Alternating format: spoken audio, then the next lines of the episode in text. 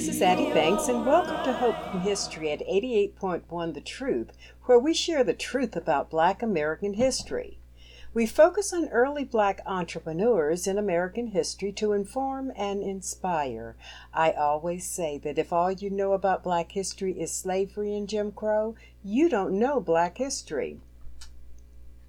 If you think Black business owners collaborating for success is new, then you have not heard about the National Negro Business League formed in 1900. Business ownership and success is as much a part of Black American history as slavery. Slaves earned wages to buy their freedom and the freedom of family members. Over the coming weeks, I will present some of these slave and free entrepreneurs, men and women who claimed success during the decades of slavery and Jim Crow America. I will present a remarkable network of men and women who supported each other to seek the American dream. Former slave Booker T. Washington, who shared his humble beginnings in his autobiography Up from Slavery, knew something about succeeding against the odds. He was the first president of Tuskegee Institute in Alabama and traveled the country tirelessly, raising money to educate the children of former slaves. He had another passion uplifting the plight of Negroes toward a better and more respectful life as first class citizens. Toward that end, he founded the National Negro Business League in Boston, Massachusetts in 1900. He did so to promote the interests of black American businesses. The organization was formally incorporated in 1901 in New York. The National Negro Business League predated the United States Chamber of Commerce by 12 years. Mr. Washington believed that solutions to the problem of racial discrimination were primarily economic and that black American entrepreneurship was vital. Thus, he founded the League to further the economic development of black American businesses in order to achieve social equity in American society. These were his own words to Black League members expressing his intent. I will read excerpts of his presentation. Quote, I am sure that you join with me in giving this local committee, the Boston chapter, our most hearty thanks. One object of this organization of businessmen and women, as I understand it, is to bring together annually those of our race who are engaged in various branches of business, from the humblest to the highest, for the purpose of closer personal acquaintance, of receiving encouragement, inspiration, and information from each other. The other object is to originate plans by which local business organizations will be formed in all parts of our country where such organization can be made to serve the best interests of the race. This organization does not overlook the fact that mere material possessions are not and should not be made the chief end of life, but should be made as a means of aiding us in securing our rightful place as citizens and enlarging our opportunities for securing that education and development which enhance our usefulness and produce that tenderness and goodness of heart which will make us live for the benefit of our fellow man and for the promotion of our country's highest welfare.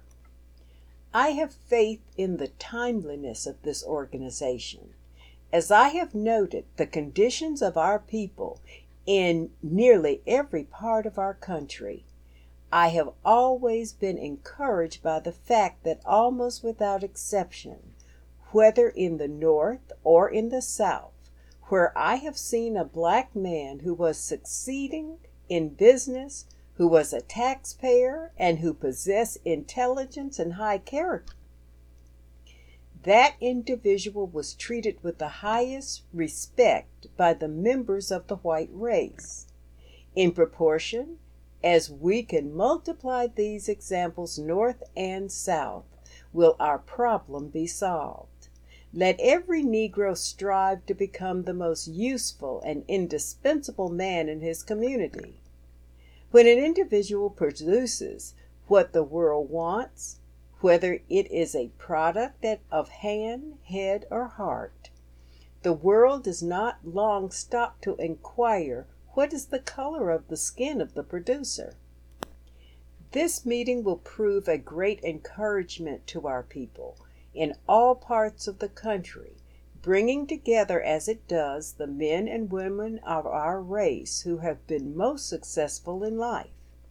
The most humble black boy will be made to feel that what you have done, he can do also. We must not in any part of our country become discouraged, notwithstanding the way often seems dark and desolate, we must maintain faith in ourselves and in our country. No race ever got upon its feet without a struggle, trial, and discouragement. The very struggles through which we often pass give us strength and experience that in the end will prove helpful every individual and every race that has succeeded has had to pay the price which nature demands from it. We cannot get something for nothing. Every member of the race which succeeds in business, however humble and simple that business may be, because he has learned the important lessons of cleanliness, promptness, system, honesty, and progressiveness is contributing his share in smoothing the pathway for this and succeeding generations. In conclusion, may I add that we shall succeed in our purpose in this organization just in proportion as each individual member is able to forget himself, to hide himself behind the great cause which has brought us together. Let us not lay too much stress upon points of order and useless parliamentary machinery, which often occupies valuable time and prevents our accomplishing the real purpose with which organizations are formed. I want to congratulate you upon the fact that 35 years after our freedom, so large a body of representative businessmen and women of the race have assembled in the city of Boston, a city dear to every Negro in all parts of the land. We shall form an organization which will prove potential in the lifting of our race in all parts of our country no matter under what conditions we may find ourselves surrounded. May we ever keep in mind that the law which recognizes and rewards merit, no matter under what skin found, is universal and eternal and can no more be nullified than we can stop the life giving influence of the daily sun. Having a notice from the local committee, I will now proceed to introduce the next speaker on the program, who is a successful real estate dealer who comes to us from the state of Virginia. I have great pleasure in producing Mr. Giles B. Jackson of Richmond, Virginia, who will speak upon the subject of real estate. What insightful remarks by Booker T. Washington in summarizing the sentiments of our ancestors. More about this historic organization when we return.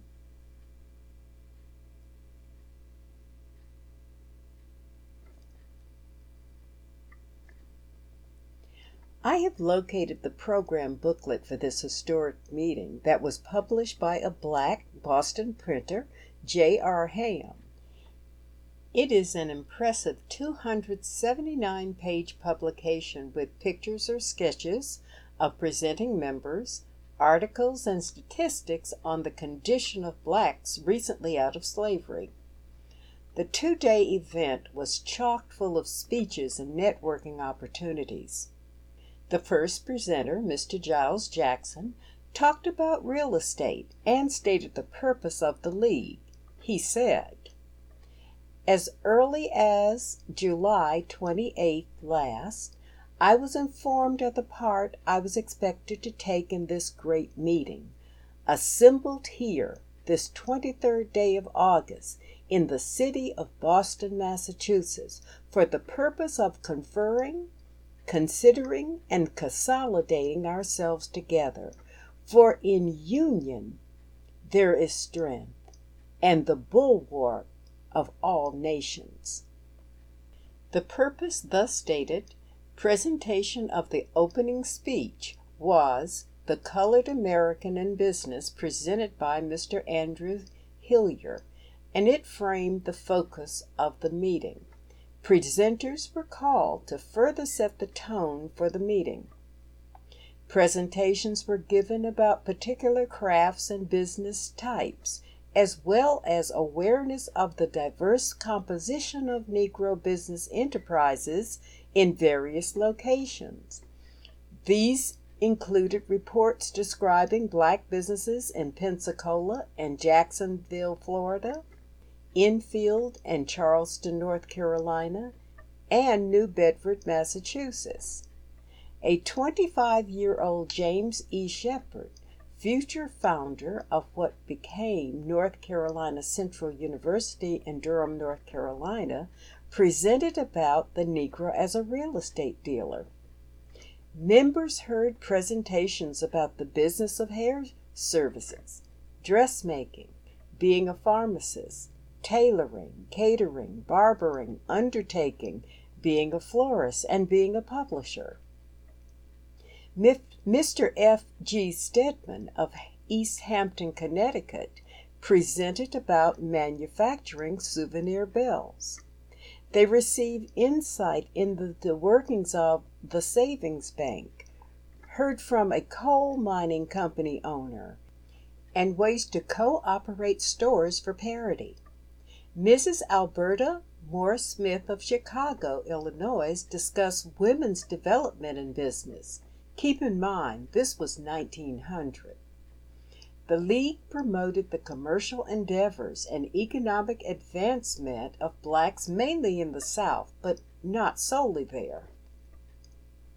Via a network of state and local chapters and affiliated professional and trade organization, membership was sought. Membership in the League was open to any, quote, any person of the race in good standing in his or her community, end quote, whether the person was in business, professional, or private life. Historian Juliet Walker identified the period 1900 to 1930 as the golden age of black business she cites that according to the National Negro Business League, the number of black owned businesses doubled from 20,000 in 1900 to 40,000 in 1914. There were 450 undertakers in 1900, rising to 1,000 in 1914. Drugstores rose from 250 to 695. Local retail merchants, most of them quite small, jumped from 10,000 to 25,000. The League initially operated at Tuskegee Institute, where Booker T. Washington was president. He traveled from city to city to sign up local entrepreneurs into his national network. In May 1913, a respected black journalist, Ralph Waldo Tyler, was elected as the first national organizer of the League. Tyler's role was to travel throughout the southern United States and document the state of Negro businesses and encourage enrollment in the League.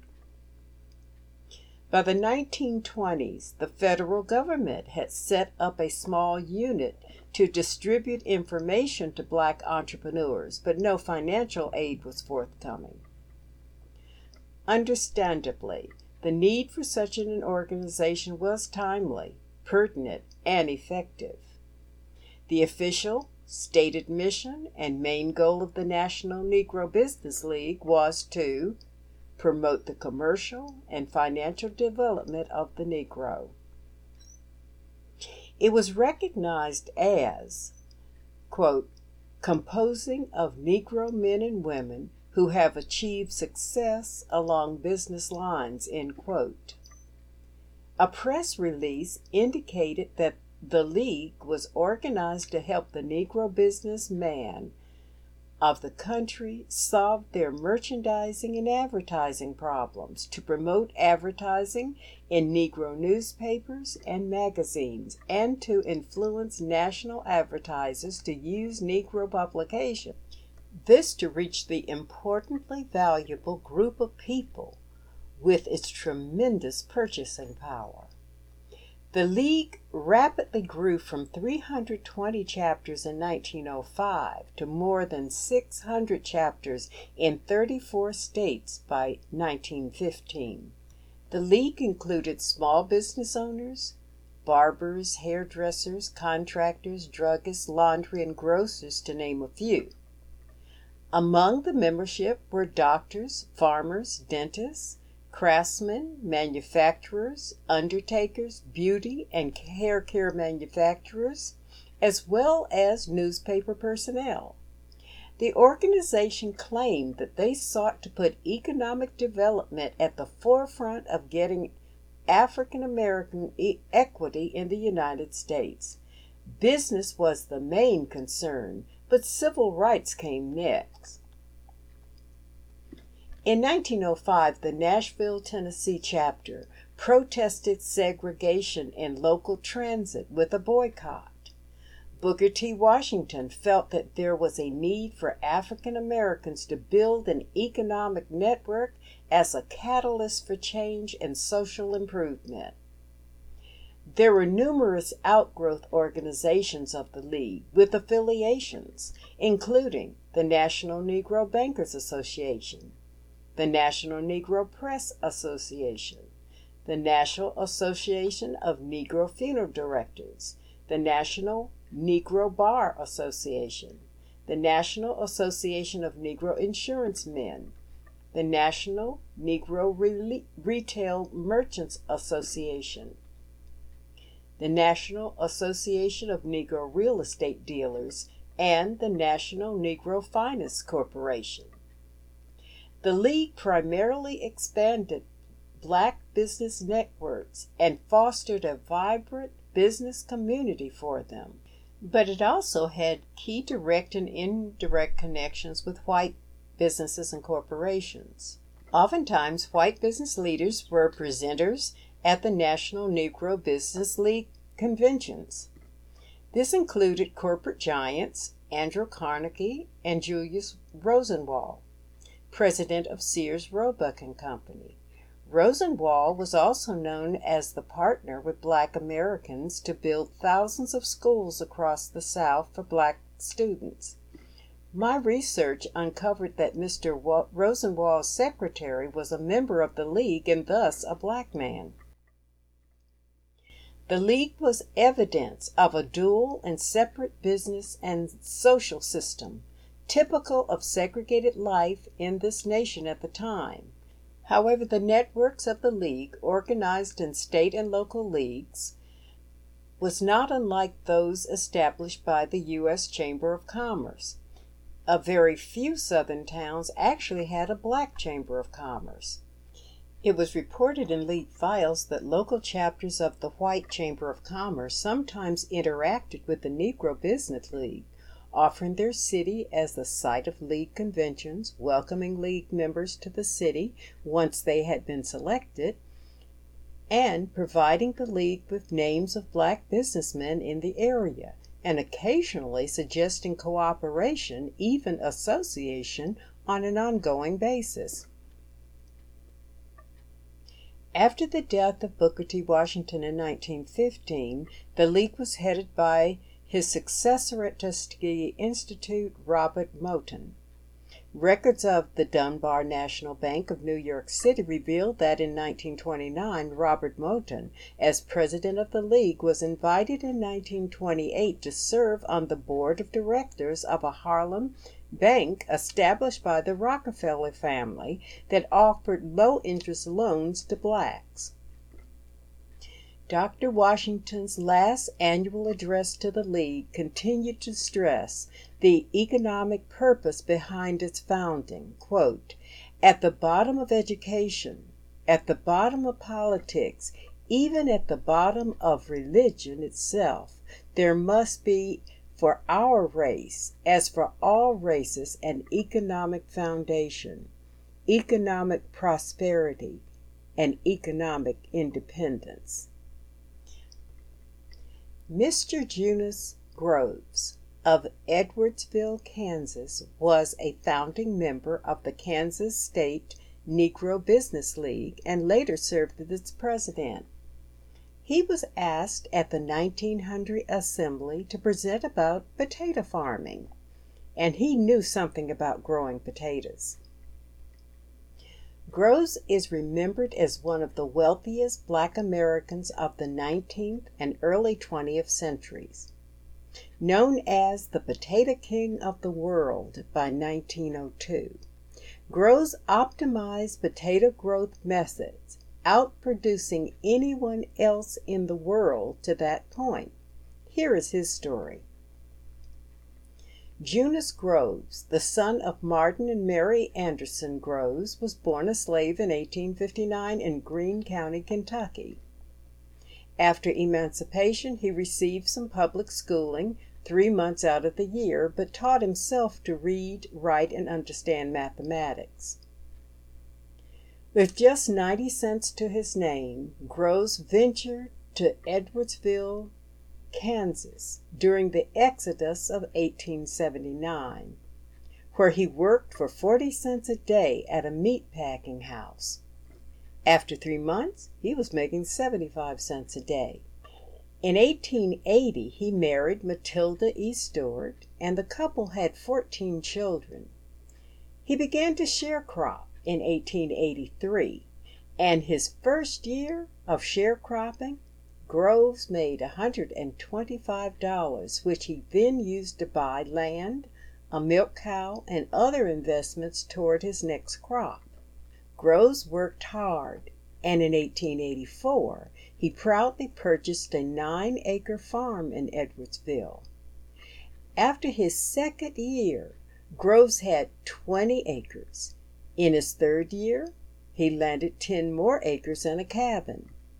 That same year, he bought 80 acres from a Native American for $500.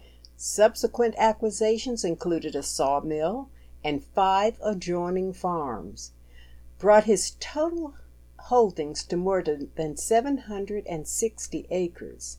In addition to growing potatoes, he harvested vegetables and created fruit orchards, including apples, peaches, and pears, as well as a vineyard.